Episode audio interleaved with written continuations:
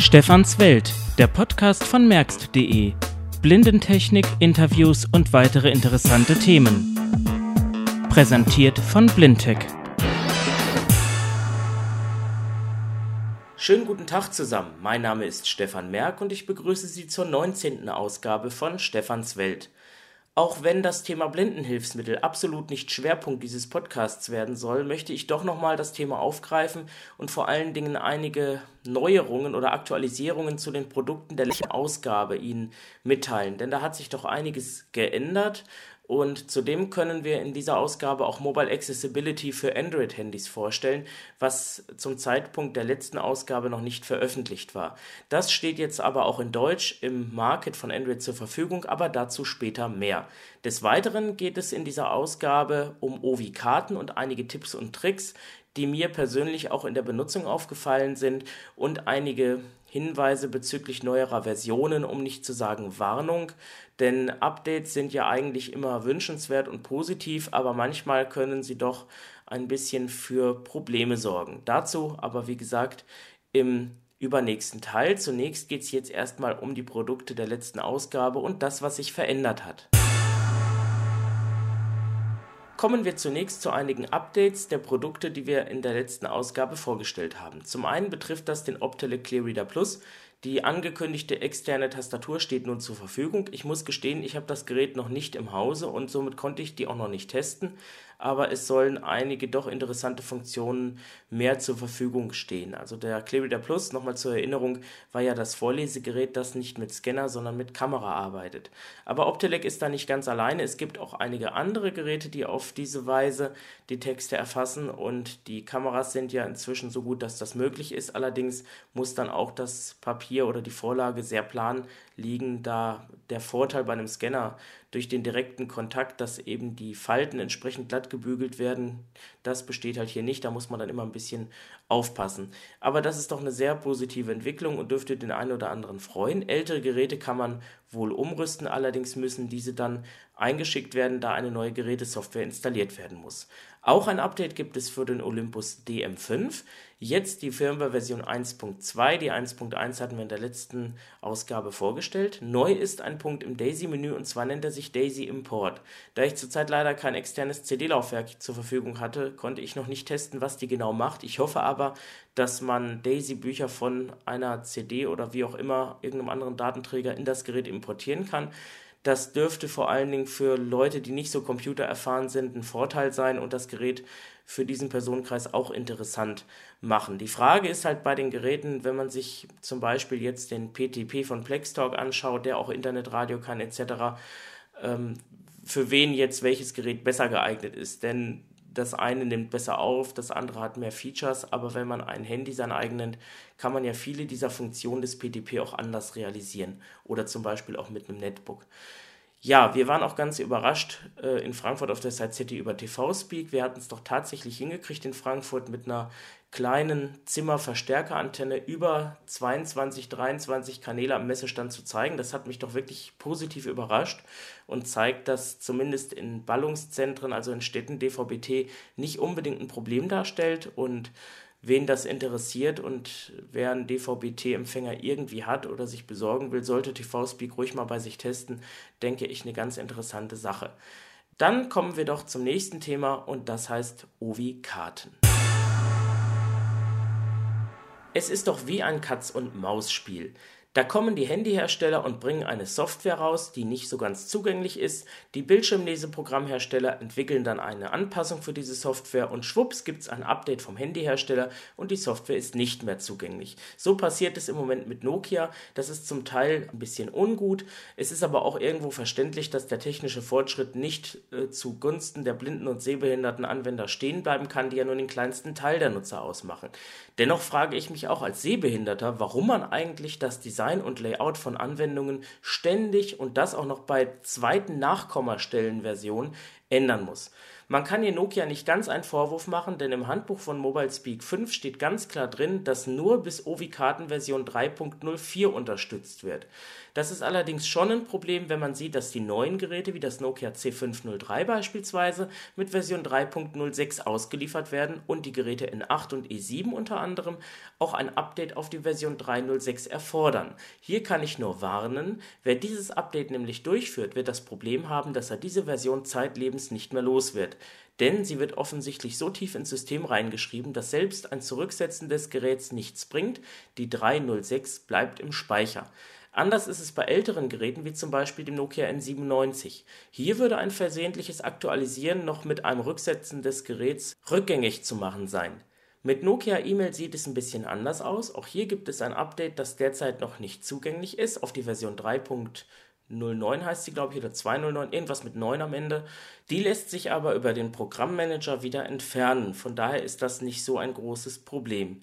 Code Factory wird in den nächsten Updates sicherlich auch hieran arbeiten. Und das Interessante ist bei der Version 3.06, dass diese auf manchen Handys so ein bisschen mehr zugänglich ist als auf anderen. Auf dem C503 wird mir wenigstens mein Standort angesagt, während auf dem N8 und E7 keine Standortinformationen hörbar sind. Ob das an der Symbian-Version liegt oder möglicherweise auch am Grafikchip, habe ich nicht herausgefunden und ist auch nicht wichtig. Wichtig ist, dass sie nach Möglichkeit nicht auf Version 3.06 aktualisieren. Die Apple-Befürworter mögen an dieser Stelle sagen, dass das ja beim iPhone alles viel besser ist und hier immer eine Zugänglichkeit gewährleistet ist. Das ist auch nicht unwahr. Allerdings, wenn man sich die Qualität der Software betrachtet, beispielsweise die Navigation etc., hat man hier dann auch wieder in anderer Hinsicht einige Nachteile, die man sich auch durch einen sehr teuren Kaufpreis erkauft. Ganz davon ab möchte ich allerdings jetzt nochmal einen wichtigen Tipp zu Ovi-Karten geben, denn es ist so, dass hier einige Dinge zu beachten sind, wenn man wirklich das finden will, was man sucht. Mir ist nämlich Folgendes passiert. Ich war unterwegs und wollte in Marburg eine Straße finden und war ja zuvor auf der Side City. Was habe ich gemacht? Habe im Hauptmenü Ovi-Karten den Punkt Gehen ausgewählt. Ich werde es jetzt mal hier demonstrieren. Fahren. Gehen. M. Hause gehen. Und habe eine bestimmte Straße in Marburg gesucht. Ziel auswählen. Ziel auswählen. Verlauf. Favoriten. Suchen. Schreibmodus Autogroßwörterbuch. Das tue ich jetzt hier auch. Bahnhof. Bahn, Bahn. Bahnhofstraße. Punkt 1. Und lasse online nach der Bahnhofstraße suchen. Online-Suche. Ergebnisse. Schreibmodus. Kleinbuchstaben. Wörterbuch. Bahnhofstraße 1. 390 Meter. Bahnhofstraße 1. Marburg. Bahnhofstraße 1. 35037. Deutschland. So, jetzt sagt er mir an, dass die Bahnhofstraße 390 Meter weg ist, und zwar die Bahnhofstraße in Marburg. Ich befinde mich aber zu Hause an meinem Schreibtisch, sprich in Frohnhausen. Wir haben hier aber auch eine Bahnhofstraße. Und genau so ein Effekt ist mir passiert. Ich habe eine Straße gesucht und mir wurde dann 20 Kilometer entfernt eine Straße in Neu-Isenburg empfohlen. Das kann natürlich nicht so richtig im Sinne des Erfinders sein. Von daher muss man hier versuchen, dieses Problem zu umgehen. Warum passiert das eigentlich? Nun, ganz einfach erklärt, Ovi-Karten speichert den zuletzt genutzten GPS-Punkt und verwendet diesen, wenn ich die Funktion Gehen oder Fahren nutze. Das heißt, wenn ich meine umliegenden Punkte suche, beispielsweise auch eine Straße, dann wird eben das angezeigt, was sich in der Nähe meiner letzten Position befindet, bei der ich OV-Karten zuletzt verwendet habe. Das ist nicht problematisch, wenn ich beispielsweise ein Ziel aus meinen Favoriten aussuche, weil dann wird die Entfernung ja nochmal aktualisiert anhand meines tatsächlichen Standorts. Wenn ich allerdings irgendwelche Orte suche, beispielsweise Restaurants oder wie in diesem Fall einfach eine Straße, wird eben diese Straße genommen, die in der Umgebung meines letzten Punktes sich befindet. Dies kann man aber ganz einfach umgehen, indem man die Route etwas anders beginnt. Das werde ich jetzt mal demonstrieren. Gehen wir zurück ins Hauptmenü von Ovi Karten. Und gehen auf eigene Position. Ort suchen. Eigenposition. Position 50 Grad 49, 3 N, 8 Grad 46. Position Eggerstraße 3, Frohnhausen, Deutschland. Nun hat er anhand seiner Bestimmungsmethoden, also das unterstützte GPS, Position Eggerstraße 2, das äh, exakte GPS in dem Fall aber weniger und eben die Satellitenkoordinaten die Position relativ zumindest genau ermittelt. Das reicht aber aus, dass ich jetzt nach der richtigen Bahnhofstraße suchen kann. Ich mache das gleiche wie vorher, allerdings drücke ich jetzt nicht im Menü quasi mit Pfeil nach rechts Position, auf ähm, ja, wie heißt das, Ziel auswählen, sondern drücke einfach die linke Auswahltaste, sprich Taste 1 Schreibmodus, Autogroß. Und gelange direkt in mein Suchfeld. Wenn ich Pfeil nach unten drücke, Kategorien durchsuchen. Könnte ich jetzt die Kategorien durchsuchen und ein bestimmtes Ziel auswählen, beispielsweise Restaurant. Wollen wir aber nicht machen. Ich suche jetzt nochmal nach der Bahnhofstraße. Groß ah, Bahnhof. Ba Bahnhofstraße. Drücke die Eingabetaste. Ergebnisse. Kleinbuchstaben. Wörterbuch. Bahnhofstraße, 521 Meter, Bahnhofstraße, Frohnhausen Bahnhofstraße, 35112, Deutschland. Und nun hat er die richtige gefunden. Wenn man nun zu diesem Punkt hin navigieren möchte, drückt man einfach die Eingabetaste und das Menü Gehen, Fahren, Details anzeigen etc. erscheint. Wählt man nun Gehen oder Fahren aus und drückt erneut die Eingabetaste, wird die Navigation zum gewünschten Zielpunkt gestartet. Und dies sollte man unbedingt nicht vergessen, wenn man irgendwie in Eile ist und schnell mal irgendwo hin navigieren möchte, denn diese Verfahrensweise ist die schnellere. Was man hier allerdings weniger kann, ist den Zugriff auf die Favoriten. Das erreicht man wirklich dann nur, wenn man auf Gehen oder Fahren geht, zum Beispiel wenn man nach Hause will und eine Heimatadresse definiert hat, weil hier habe ich wirklich nur Zugriff im Rahmen auf das, was sozusagen allgemein möglich ist, sprich eben ein Freitexteingabefeld oder eben die Auswahl interessanter Orientierungspunkte. Vielleicht abschließend noch ein Wort zur Eingabe. Das macht, wie ich mit vielen Kunden im Gesprächen festgestellt habe, doch ein bisschen Probleme. Man muss sich daran gewöhnen, dass man nicht mehr einzelne Felder hat für zum Beispiel Straße, Hausnummer, Postleitzahl, Ort etc., sondern man gibt, wie beispielsweise bei Google Maps oder so, im Freitext einfach das ein, was man sucht. In dem Fall beispielsweise Bahnhofstraße ohne Hausnummer sucht mir dann die nächstgelegenen Orte. Oder ich gebe ein Bahnhofstraße 1 35037 und dann lande ich auch entsprechend in Marburg. Wie ich das eingebe, bleibt mir eigentlich relativ überlassen. Ich sollte nur keinen Schreibfehler machen. Wenn ich zum Beispiel statt Bahnhofstraße Bahngofstraße eingebe und die gibt es nicht, dann kommt natürlich auch die Meldung keine Ergebnisse. So, der Sommer ist gekommen und wer noch keins hat, sollte gucken, dass er sich ein C500 an Land zieht. Das habe ich auch hier gerade in Verwendung. Das ist momentan unser absoluter super Läufer hier, weil es einfach ein schön kompaktes Telefon ist. Alles kann, was man braucht, mit Ausnahme von WLAN und 5 Megapixel, aber auch alles hat. Schön schlankes und kleines. Da muss ich einfach mal Werbung machen, denn ich hatte noch nie ein Handy gehabt, was mir wirklich so gut gefallen hat. Mir haben immer viele Handymodelle gefallen, weil sie einfach zum Beispiel wie es 6120 einen bombastischen Lautsprecher hatten oder vielleicht auch eine tolle Kamera wie das N73. Aber bei diesem Handy stimmt aus meiner Sicht einfach alles. Und wer nicht viel Wert legt auf Fotografieren oder ähnliches, wird in diesem Handy doch einen treuen Begleiter finden. Wer ein bisschen mehr will, kann auch mehr bekommen. Also zum Beispiel Nokia C600 wäre noch eins mit einer Volltastatur, auch sehr schön für Leute, die viel SMS schreiben. Oder jetzt sind auch angekündigt worden das neue E6 von Nokia und das X7. Das X7 ein reines Touch-Modell ohne Tastatur. Das E6 wird der Nachfolger des E72, also mit Volltasten und weder zum Klappen noch zum Schieben, sondern in so einer quadratischen Form. Aber es muss ja nicht unbedingt ein neues Handy sein. Beispielsweise bei den Modellen E52, E72 würde es auch ein Update auf Mobile Speak 4 bzw. in dem Fall 5 tun. Und bei älteren Handys ist es leider nicht möglich, da die neuen Ovi-Kartenversionen nur den aktuellen und Vorjahresmodellen vorbehalten bleiben. Zum Beispiel N82 würde nur gehen bis Version 3.01 und das N86 zum Beispiel hat dann schon die neue Version, die man dann nutzen kann. Vielleicht noch auch ein Wörtchen ähm, zu einigen Modellen wie beim C500. Hier steht Gott sei Dank derzeit noch kein Update auf Version 3.06 zur Verfügung. Das macht das Ganze sehr interessant.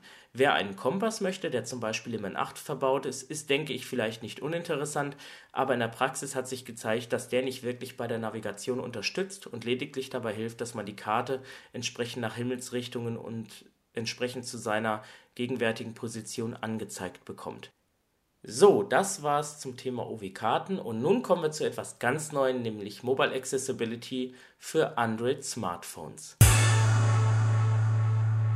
Viele haben darauf gewartet und auf der Site City 2011 wurde es präsentiert. Code Factories Mobile Accessibility for Android. Viele waren begeistert, manche aber auch enttäuscht, vor allen Dingen jene, die mit ihrem iPhone kamen und das Ganze als Messlatte genommen haben. Klar, mit iOS und VoiceOver habe ich Zugriff auf viele Anwendungen, da eben VoiceOver im Betriebssystem integriert ist. Habe aber auch den Nachteil, dass ich den Touchscreen so bedienen muss wie der Sehende und es durchaus auch mal passieren kann, dass man Elemente überfühlt. Bei Android geht man ganz andere Wege. Das hängt auch mit der Hierarchie des Betriebssystems zusammen. Bei Android laufen die Anwendungen in sogenannten Sandboxes, also Sandkästen, nebeneinander. Sie behindern sich nicht, können aber untereinander Daten austauschen. Und das macht es ein bisschen schwierig, alle Anwendungen zugänglich zu machen, auch wenn es bei Android eine Accessibility-Schnittstelle gibt, auf die auch die Screenreader zum Beispiel Talkback oder Spiel zugreifen, die aber nicht unbedingt alles an Informationen bekommt, vor allen Dingen dann nicht, wenn die Anwendungen vollgrafisch sind. Sowas gibt es beim iPhone auch, allerdings deutlich weniger, weil viele Anwender die Zugänglichkeit allein durch die Entwicklungsumgebung gewährleisten können. Das ist bei Android halt etwas anders. Mobile Accessibility muss man daher an eine etwas andere Messlatte hängen. Zunächst ist es mit 69 Euro im Market deutlich günstiger. Und wenn man ein Android-Gerät bekommt und da sich selber darum kümmert, was vielleicht 100 oder 150 Euro kostet, ist es durchaus möglich, für knapp 200 bis 250 Euro entsprechendes Handy zu realisieren. Dafür kriege ich kein iPhone, es sei denn mit einem sehr teuren Vertrag. Des Weiteren stellt Code Factory bei Android eine Anwendung bereit, die eben den sogenannten Homescreen ersetzt, also die Ausgangsanzeige, und die wichtigsten Grundfunktionen des Handys in ein übersichtliches Menü packt. Das ist ein Vorteil zum iPhone, wo ich auf die normalen Elemente angewiesen bin. Und wenn ich nicht über eine gute Kombinatorik verfüge, habe ich mitunter auch Schwierigkeiten, alle Elemente zu finden. Somit ist Mobile Accessibility zwei Produkte in einem. Zum einen eben diese Suite von den entsprechend zugänglichen Anwendungen. Zum anderen ist Mobile Accessibility aber auch ein Bildschirmleser. Wenn man ein Handy hat und das empfiehlt Code Factory, das über ein Trackball, ein Trackpad oder über eine Hardware-Tastatur verfügt mit Pfeiltasten, bin ich in der Lage, einige Funktionen des Handys auch außerhalb von Mobile Accessibility zu bedienen. Das heißt, man hat schon einen Screenreader und man kann schon auf das Handy und viele Funktionen zugreifen. Und die Besonderheit ist, dass ich mich bei Mobile Accessibility nie um das Handymenü kümmern muss, da eben das Menü von Mobile Accessibility sozusagen das komplette Handymenü ersetzt und somit auch voll zugänglich ist. Bei der Navigation per Touchscreen setzt Code Factory auf das, was man schon von Mobile Speak her kennt das Gleiten und Tippen. Es ist aber auch möglich, wie beim iPhone oder beim Übersichtscursor von MobileSpeak über den Bildschirm zu fühlen und die Elemente zu ertasten. In meinem Fall verwende ich hier ein Samsung Galaxy S, das über keine Pfeiltasten verfügt. Ich habe allerdings eine externe Tastatur angeschlossen per Bluetooth, um den Screenreader zu demonstrieren. Wenn ich das Galaxy einschalte, und zwar aus dem Standby-Modus, Fenster entsperren, T-Mobile D 929 befinde ich mich auf der Entsperrseite des Galaxy. Hier ist noch keine Zugänglichkeit gegeben. Ich muss halt wissen, wie ich das mache. Finger von links nach rechts über den Bildschirm ziehen. 1 ungelesene SMS. Mobile Accessibility Demo. Telefon 1 von 10. Und ich befinde mich im Hauptmenü der Mobile Accessibility Suite. Man kann das Ganze unterschiedlich einstellen. Leute mit Sehrest können beispielsweise definieren, dass auch das Telefon-Standardmenü angezeigt wird.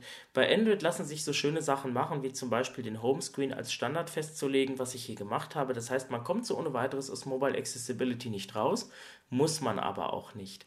Des Weiteren ist es so, dass man auch systemweit die Eingabetastatur festlegen kann und so ist es auch möglich, die Mobile Accessibility virtuelle Tastatur systemweit zu verwenden. Das ist also schon sehr schön, zumal diese Tastatur doch etwas optimaler gestaltet ist als die vom iPhone. Bleiben wir doch erst einmal bei der Suite und gucken uns die 10 Programme an. Kontakte 2 von 10. Telefon ist der erste Eintrag zum Wählen einer Nummer. Kontakte, da kann ich dann eben in meiner Kontaktliste blättern. SMS 3 von 10.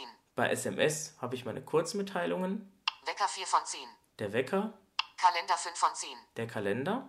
E-Mail 6 von 10. Hier habe ich Zugriff auf meinen Google Mail Account. Das ist halt eben so ein bisschen der Nachteil, dass man eben genau wie bei Apple ein bisschen an Google hängt, ob einem das passt oder nicht. Das kann man schön finden oder nicht. Ich finde es nicht so schön, weshalb ich zum Beispiel mit dem Android-Gerät hier meine E-Mails gar nicht bearbeiten könnte. Denn momentan habe ich nur Zugriff auf das Gmail-Konto. Das wird aber noch aufgrund vieler Wünsche der Anwender behoben werden, sofern eine Möglichkeit gefunden wird, dass man eben auch auf andere Mailkonten zugreifen kann. Internet 7 von 10. Hier finde ich den Internetbrowser. Wo bin ich 8 von 10. eine kleine GPS-Anwendung, die mir zumindest Straßenname und Hausnummer sagt. Apps 9 von 10. Unter Apps finde ich meine Anwendungen und kann auch hier Mobile Accessibility verlassen, sofern ich das verhindere, dass ich es anderweitig verlassen kann. Einstellungen 10 von 10. Und hier finde ich die Einstellung von Mobile Accessibility. Zu den Navigationsgesten. Ich habe jetzt die Gleitgesten benutzt, rauf, runter. Auch zweifach tippen für Eingabe ist möglich. E-Mail 6 von 10.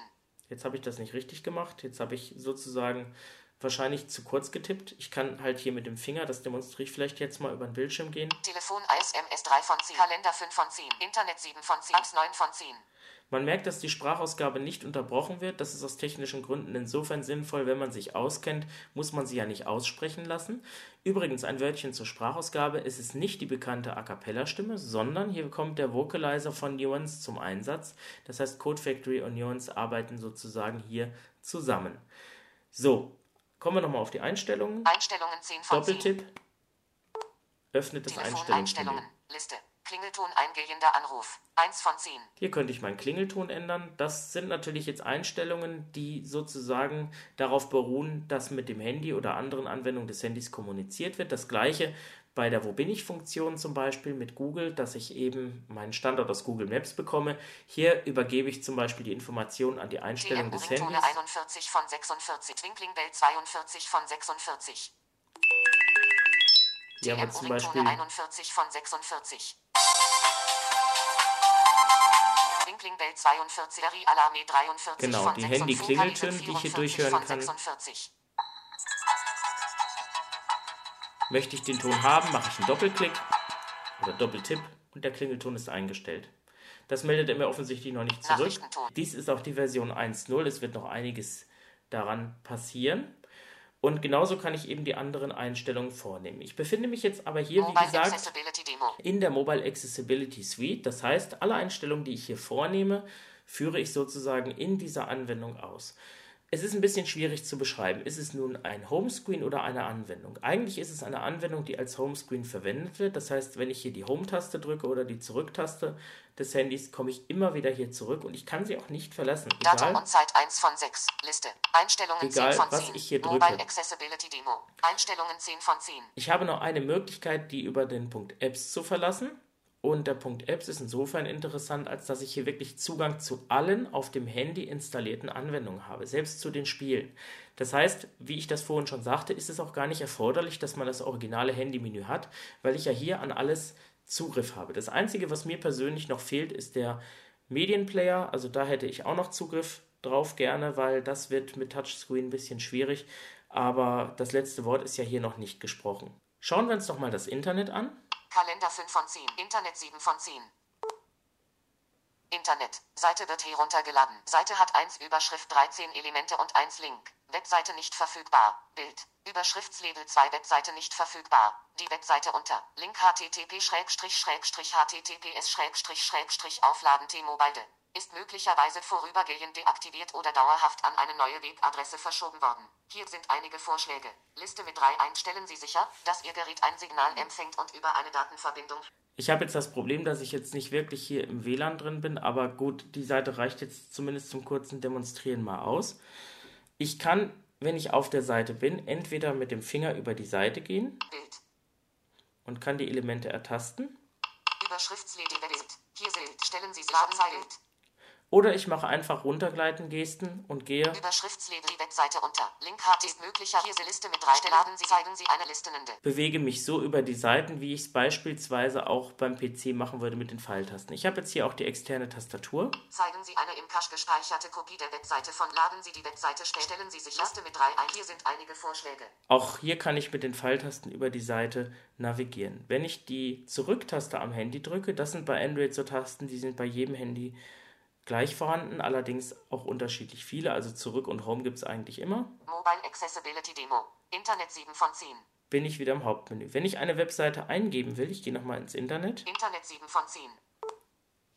Internet. Seite wird hero. Seite hat 1 Überschrift 13 Element. Seite hat 1 Überschrift 13 Elemente und 1 Link. kann ich dies über das sogenannte Schnellmenü machen. Das erreiche ich, wenn ich dreifach auf den Bildschirm tippe. Und das ist auch etwas, was in jeder Anwendung hier gleich ist. Im Schnellmenü habe ich sozusagen Zugriff auf die Funktionen der jeweiligen Unteranwendung.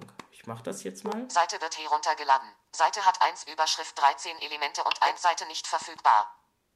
Adressleiste 1 von 8. Hier kann ich meine Webseite eingeben. Browser 2 von 8. Hier habe ich Funktionen, die den Browser betreffen, zum Beispiel irgendwelche Sprungfunktionen etc. Navigation 3 von 8. Nee, die habe ich hier, was war bei Browser? Browser ich bin da 2 auch noch von nicht so 8. ganz drin. Aktuelle. Seite durchsuchen 1 von 6. Zur Startseite 2 von 6. Stopp 3 von 6. Genau. Adressleiste 1 von 8. Das sind die Browserfunktionen Navigation, habe ich dann Browser ähm, Navigation 3 von 8. die ganzen Seitenanfang 1 von Sprungfunktionen. 28. Zum nächsten Zeichen springen 2. Zum nächsten Wort springen 3 von 8. Zum nächsten Satz springen Adressleiste 1 von 8. und so weiter. Und dieses Schnellmenü bietet mir eben Zugriff zu den entsprechenden. Funktionen der entsprechenden Anwendung. Accessibility Demo. Internet Apps 9 von 10. Apps. Für viele interessant dürfte der Punkt Apps sein. Liste. Accessibility Preferences 1 von 1. Das zum Beispiel ist eine Funktion, die jetzt ich nachinstalliert habe fürs Handy, für die anderen Screenreader, die hier installiert sind. Die können parallel laufen, man darf sie nur nicht gleichzeitig aktivieren. Das ist eben das Android-Prinzip. Man kann die Anwendungen, die dann so ein bisschen im Hintergrund zur Verfügung stehen, dann auch entsprechend aktivieren und deaktivieren. Es ist leider nicht möglich, wie zum Beispiel bei Symbian, volle Kontrolle über den Touchscreen systemweit zu erhalten. Das geht leider nicht und da haben wir auch schon die Restriktionen von Android, wie ich schon sagte. Die Anwendungen können zwar im Hintergrund laufen, aber man kann den Anwendungen so jetzt keine Befehle geben. Also nicht, dass sie parallel wirklich laufen, aber wenn ein Screenreader im Hintergrund ist, dann redet er zwar, man kann ihn aber nicht so wirklich steuern. Und da haben wir so ein bisschen die Einschränkung von Android. Aber das, was wichtig ist und was bislang nicht ging, zum Beispiel eben die Webnavigation etc., ist ja durch die Suite möglich. Jetzt entsperren wir das hier nochmal. Er entsperrt sich immer so, äh, sperrt sich immer so schnell, so rum. Liste. So. Accessibility Preferences Gehen 1 wir mal durch die 59. Anwendungsliste. 59 Akinato sind 2 drauf. von 59, Aldico E-Book 3 von 59, Alshare 4 von 9 und Balloon 5 von 9 und DB Navigator 6 von Legend, Einstellungen 10 von eigene Dateinstellungen 10 von 59. Wenn ich jetzt hier die Eingabetaste drücke, würde jetzt von Mobile Accessibility eine Warnmeldung kommen, ob ich wirklich die Anwendung verlassen möchte. Die habe ich ausgeblendet, sodass ich sofort im Einstellungsfenster bin. Anrufeinstellungen. Tun. 3 von 4 Anzeige. 4 von 14. Und jetzt befinde ich mich nicht mehr in der speziellen Suite, jetzt befinde ich mich im ganz normalen Einstellungsmenü, muss allerdings mit der externen Tastatur steuern. Standort und Sicherheit. 5 von 14. Drücke ich mal Enter. Standort und Sicherheit. Fenster. GPS-Satelliten verwenden. Exakte Suche bis Straßenebene deaktivieren. Spart Akkukapazität. Geprüft. 3. Sensorunterstützung verwenden. Mit Sensoren Positionierung verbessern und Energie sparen. Geprüft. 4 von 20. Bildschirmsperre aktiv. Bildschirm mit Muster. PIN oder Passwort sperren. 6 von 20. So, jetzt kann ich hier wieder die Zurücktaste drücken, Einstellungen. Fenster. Standort und Sicherheit. bin wieder eine 5 von Ebene 14. höher und 1 nochmal ungelesene SMS. Mobile Accessibility Demo. Apps 9 von 10. bin wieder in Mobile Accessibility zurückgekehrt. Das heißt, wie ich ja schon sagte, ich kann es nicht verlassen. Wir können ja mal eine andere Liste. Anwendung Apps. versuchen. Akinato 2 von 9. Aldico E-Book 3 von Share 4 von 9. Balloon 5 von 9. DB Navigator 6 von Den 59. DB-Navigator starten wir ihn Feld mal. bearbeiten. Da ist er jetzt auf dem Bildschirm. Feld bearbeiten. Feld bearbeiten. Und interessanterweise, die Felder Feld hört man. bearbeiten. 0942. Suchen. Erweitert. 9 von 11. Favoriten. 10 von 11. Hauptmenü. 11 von 11. Da gehen wir mal Reiseauskunft. Verbindungen suchen. 1. Favoriten. Gespeicherte Orte. Station. Take me home. Bring mich Abfahrt. Abfahrtszeiten an Bahnhöfen und Haltestellen. 5 von 7. Und hier muss ich jetzt wirklich zu meiner Schande gestehen, das passiert mir bei Android ständig, muss ich gestehen, dass ich immer wieder auf neue Dinge stoße. Und da muss ich jetzt zu meiner Verteidigung sagen, dass das Galaxy hier auf der Messe ohne Tastatur lief, weil ich immer Probleme hatte, unter Android diese externe Bluetooth-Tastatur einzurichten. Und heute Morgen, als ich mir überlegt habe, jetzt machen wir mal einen Podcast, habe ich das einfach mal gekoppelt und festgestellt, siehe da, sie funktioniert. Von daher muss ich sagen, war mir bis eben nicht klar, dass es funktioniert, weil wie ich ja schon sagte, außerhalb von Mobile Accessibility ist der Touchscreen nur als Touchscreen nutzbar. Und von da war es eigentlich bislang nicht möglich, hier Informationen rauszuholen. Also sprich, manche Anwendungen scheinen auch wirklich zugänglich zu sein, wenn man sich für ein Android-Gerät mit externer Tastatur, also mit Hardware-Tastatur entscheidet, zum Beispiel das Desire Z von HTC. Ich möchte allerdings trotzdem nochmal zum. Abschluss auf die Bildschirmtastatur eingehen. Wir haben ja hier noch eine 1 von 10. SMS 3 von 10. ungelesene SMS, die können wir uns hier auch mal angucken, wie das hier ausschaut. Telekom 1 SMS. Extra Guthaben am 07-05-2011. Das ist leer, auf der Seite die leer gesurft. So, SMS senden. Taste. Abbrechen. Taste. Liste. Extra Guthaben am 07-05-2011 beträgt weniger als 3 Euro, um weiter telefonieren zu können. Laden Sie bitte Ihr Extrakonto auf. Mit der Aufladung können Sie Rabattpunkte auf Ihr nächstes Handy sammeln. Telekom neue SMS Da will erstellen. ich hin. Taste. So, Neue SMS. Tu. Feld bearbeiten. wenn ich jetzt die externe Tastatur verwenden möchte, dann kann ich das natürlich machen, aber ich kann auch die virtuelle Bildschirmtastatur verwenden. From Contexts. Taste. Message. Feld bearbeiten. Tastatur aktiviert. Kleinbuchstabenmodus. Und nun habe ich eine Bildschirmtastatur, die in etwa erinnert an die vom iPhone, allerdings standardmäßig im Querformat. Man kann sie allerdings auch im Hochformat einstellen, was viele irritiert. Man muss auch explizit sagen, dass diese Tastatur angezeigt wird. Das kann einige doch ein bisschen irritieren. Aber wenn man das einschaltet, dann wird sie hier so als blau angezeigt und man kann mit dem Finger drüber gehen über die Buchstaben. H, J, B, V, C, X, Z, A, Q. Es gibt auch hier eine Ziffernreihe. Großbuchstaben I3, 4, Die 5, fehlt nur beim iPhone immer. So, wenn ich jetzt schreiben will, lasse ich einfach den Finger los und das Zeichen wird gesetzt. Besonders ist hier war eine Idee, die wir im Beta-Testing hatten, äh, weiß gar nicht, ob ich da nicht sogar drauf gekommen bin, ich kann es gar nicht mehr sagen, dass das Eingeben von Großbuchstaben immer ein bisschen ein Problem war bei Mobile Speak, weil man immer eigenes Layout hatte. Man hat hier auch ein eigenes Layout. Ich kann das hier mit den Lautstärketasten Ziffernmodus. umschalten. Symbolmodus. Großbuchstabenmodus. Kleinbuchstabenmodus. In dem habe ich mich gerade befunden und es wäre jetzt immer ein bisschen doof, beim Großbuchstabenmodus immer umzuschalten. Also haben die sich was ganz Schlaues ausgedacht. Man hält einfach den Buchstaben gedrückt Großbuchstaben V. Großbuchstaben V. und schon setzt man Großbuchstaben. Bei der Zahl das gleiche. Dollar. Dollar. Und schon setzt man das Zeichen. Die Sonderzeichenbelegung ist noch nicht so exakt. Das liegt vielleicht auch am eingestellten Layout. Vielleicht habe ich da noch was falsch gemacht. Das ist jetzt hier das Englische. Aber vom Prinzip funktioniert es und geht eigentlich recht schnell. D. H. Großbuchstaben H. Großbuchstaben H. A.